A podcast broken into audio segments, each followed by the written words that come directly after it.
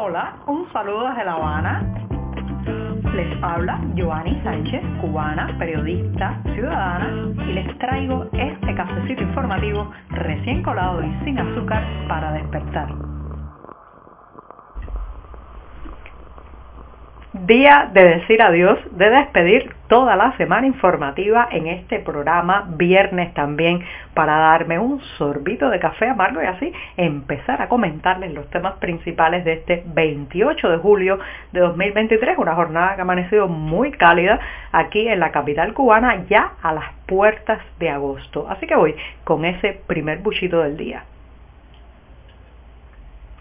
Después de este cafecito sin una gota de azúcar, como me gusta a mí, bien amargo para despertarme informativamente, les voy a hacer una especie de metáfora o símil de la economía cubana a partir de unas cebollas. ¿sí? A partir de unas cebollas voy a empezar contando que han proliferado como hongos después de la lluvia portales, tiendas y sitios digitales que se dedican a vender todo tipo de productos que van desde alimentos, productos de aseo, también ferretería y hasta muebles de cara a los emigrados cubanos para que estos con sus tarjetas y su divisa le compren a sus familiares en la isla todo lo que necesitan o parte de lo que necesitan. Estas son tiendas que se diferencian de los comercios físicos porque están mucho mejor surtidas, hay más variedad, se puede elegir y la mayor parte de los productos son importados. Bueno, pues el otro día me encontraba a una vecina que tiene una hermana en Miami, Estados Unidos, sí, esos que sostienen esa isla, esta isla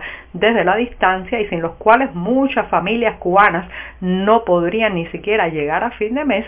Bueno, pues esta hermana le hizo una compra en uno de estos portales digitales, señoras y señores. Todo el mundo sabe quién está detrás de esos portales digitales que se están haciendo millonarios, millonarios porque los precios son de espanto, pero la necesidad es tan grande que las familias tienen que comprarle a sus parientes en la isla lo que ofrecen ahí al costo o al precio que digan los dueños de estos sitios digitales o tiendas virtuales.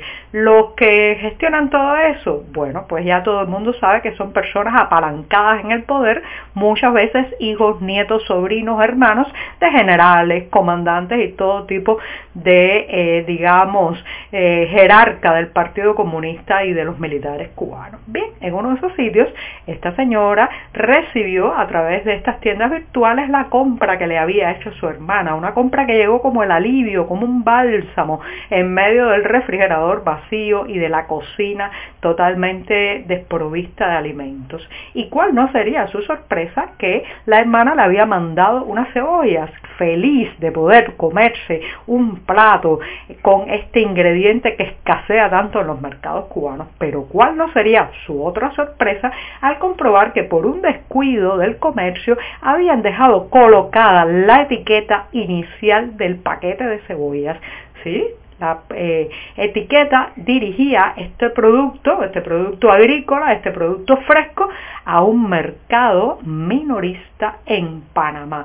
Eran cebollas compradas en Panamá. Ahora yo me pregunto cómo una economía puede eh, reflotarse, puede, digamos, un país, eh, digamos, potenciar su agricultura interna, producir, hacer producir sus campos, cuando se está importando de un mercado minorista. Esto es un viajero que este comercio manda a Panamá probablemente varias veces a la semana y trae en sus maletas cebollas, para eh, venderlas online y distribuirlas a las familias de los emigrados en Cuba cómo se puede competir con esa cebolla más grande, más limpia, presentada en una bolsa de rejilla, cómo puede competir el agricultor cubano que no tiene ni fertilizantes, que no tiene ni petróleo o combustible para echar a andar la bomba de agua de su regadío. Esas tiendas están destrozando el entramado productivo cubano con la anuencia, la complicidad del régimen que por un lado dice que hay que fomentar la agricultura y por otro fomenta, eso sí, este tipo de negocios, importando productos agrícolas eh, y vendiéndolos a precio de oro, eso sí, en el país. El productor de cebollas local no tiene ninguna oportunidad de competir con las cebollas importadas que recibió mi vecina.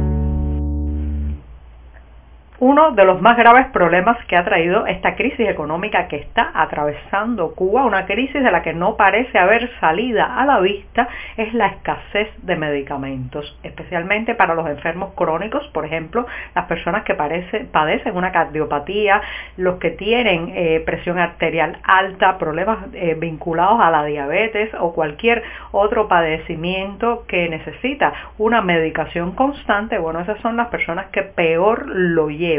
Pero esto, digamos que es un problema transversal que nos afecta a todos. Vemos en las calles personas que están necesitadas de fármacos eh, para gestionar algún padecimiento mental y sin embargo no tienen acceso a esas pastillas. Eso trae muchas veces hechos de violencia doméstica y también pública y vemos a mucha gente desesperada a las afueras de las farmacias esperando alcanzar los pocos fármacos que suministran cada cierto tiempo. La escasez de medicamentos desborda incluso señoras y señores, las preocupantes cifras que recientemente reconoció Eduardo Martínez, presidente de ese grupo empresarial que se llama BioCuba Pharma y que se ha convertido en una de las entidades más ineficientes de eh, la, digamos, el entramado estatal cubano. Ahora ha reconocido que eh, pues el déficit es mayor. Inicialmente Eduardo Martínez ante una sesión parlamentaria había dicho que se trataba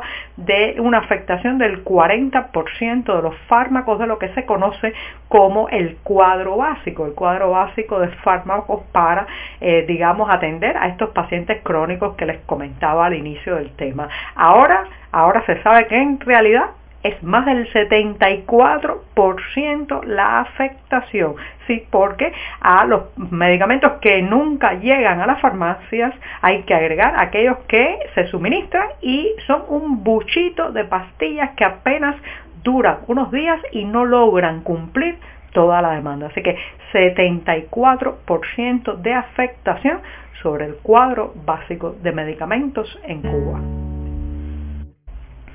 Una de las joyas de la corona y de las vitrinas más importantes del régimen cubano por décadas junto a la educación y la salud pública fue sin dudas el deporte.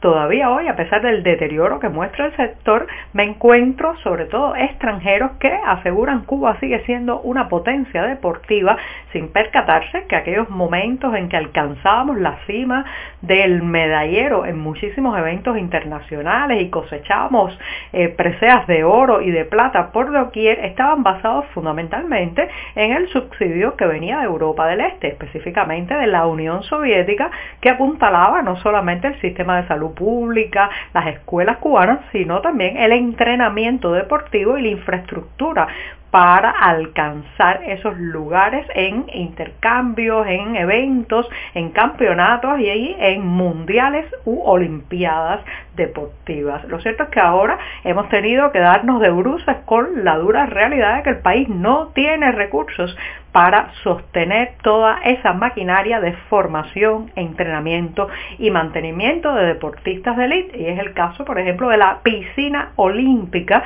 de Jibara en la provincia, provincia de Holguín, en el oriente cubano, que hace mucho dejó atrás sus años dorados como centro de entrenamiento para los atletas y eh, sobre todo para aquellos deportistas que competían en eventos internacionales.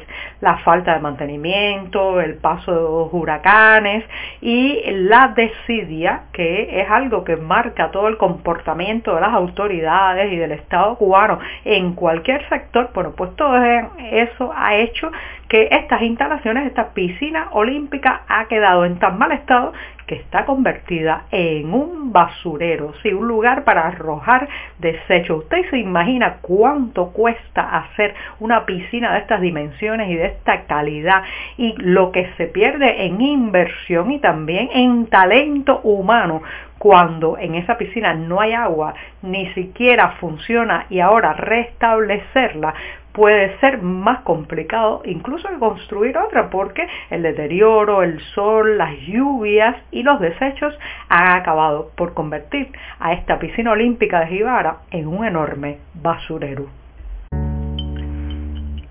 El viernes, el último día de la semana informativa en este programa, bien que se merece despedirlo a lo grande. Y eso es justo lo que voy a hacer porque desde el pasado jueves 27 de julio hasta el próximo 13 de agosto se está presentando en la ciudad de Miami, Estados Unidos, la obra Exilios del dramaturgo cubano Gerandi Fleites. En este caso, la puesta en escena está dirigida por Dani Nieves.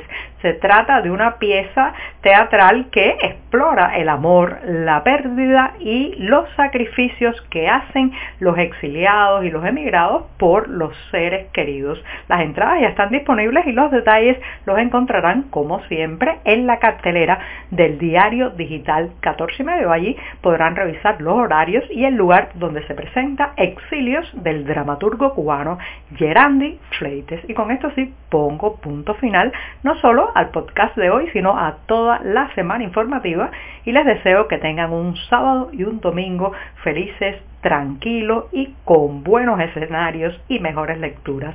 Muchas gracias y hasta el próximo lunes. Por hoy es todo. Te espero el lunes a la misma hora. Síguenos en 14medio.com. También estamos en Facebook, Twitter, Instagram y en tu WhatsApp. No olvides, claro está, compartir nuestro cafecito informativo con tus amigos. Muchas gracias.